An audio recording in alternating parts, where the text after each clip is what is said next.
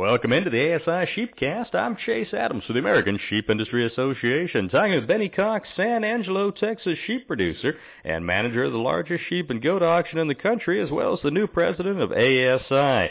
Benny, good to have you with us. ASI just wrapped up a great spring meeting in Washington, D.C. Give us just a few of the highlights, if you would. Well, this is the 11th year I was there, Chase, on this particular meeting. Over 60 producers from across the states, from Maryland to California, met there. By the way, there was nine Texans, including myself, that visited over 20 meetings on the Hill. We continued to work with the administration. We had great meetings with the USDA, the White House, the Interior, and Labor departments.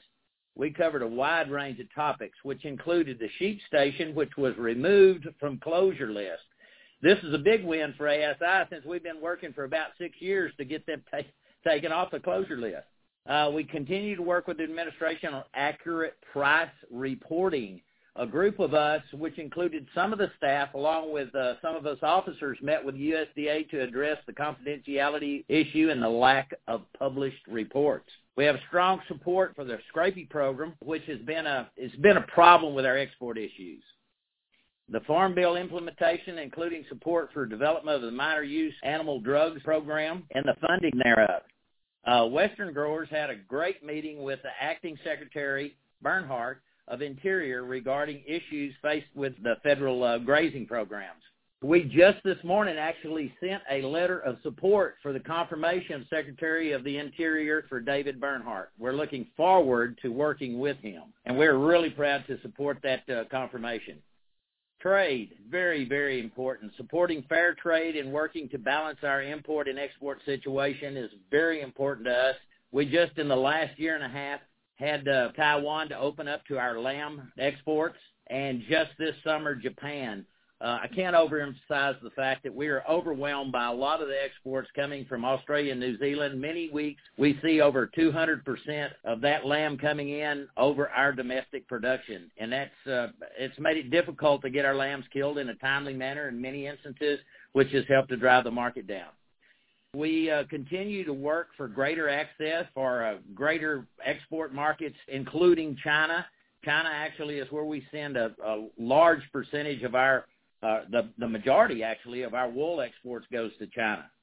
We uh, had a meeting with the White House, a group of us, to uh, visit the uh, UK and EU lamb imports. We really don't need that highly subsidized import issue to hit us. We already have enough coming from Australia and New Zealand, and uh, we do not feel that it's fair for them to uh, send us lamb when we're overburdened by imports to start with, and we are not uh, we're denied access to those two countries.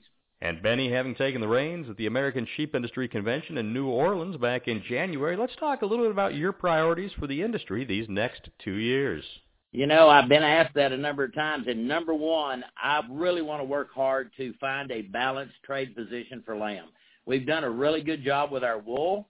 Uh, we are, of course, concerned about tariff duties or increase in those tariff duties, but that'll that'll that'll come to pass. It'll either happen or it won't we've seen, you know, recent success, like I say, uh, through uh, Japan and Taiwan opening up to our lamb imports. We're looking forward to finding more opportunities across the waters uh, and working on that. We're also going to work on uh, ensuring that the new farm bill works as passed and uh, pressure them to allow the funding uh, to support those programs. The livestock marketing uh, issues, uh, it needs attention. Erica Sanko is our economist on staff. She's worked on this for well over uh, six years. She and I both have been to many of these meetings with the USDA, and we're pressuring them on the confidentiality issues that doesn't allow for enough uh, reporting to satisfy our needs.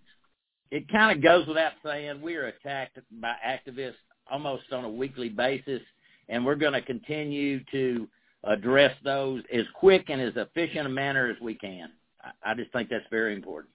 Thanks, Benny. That's Benny Cox, President of the American Sheep Industry Association, and that's this week's ASI Sheepcast.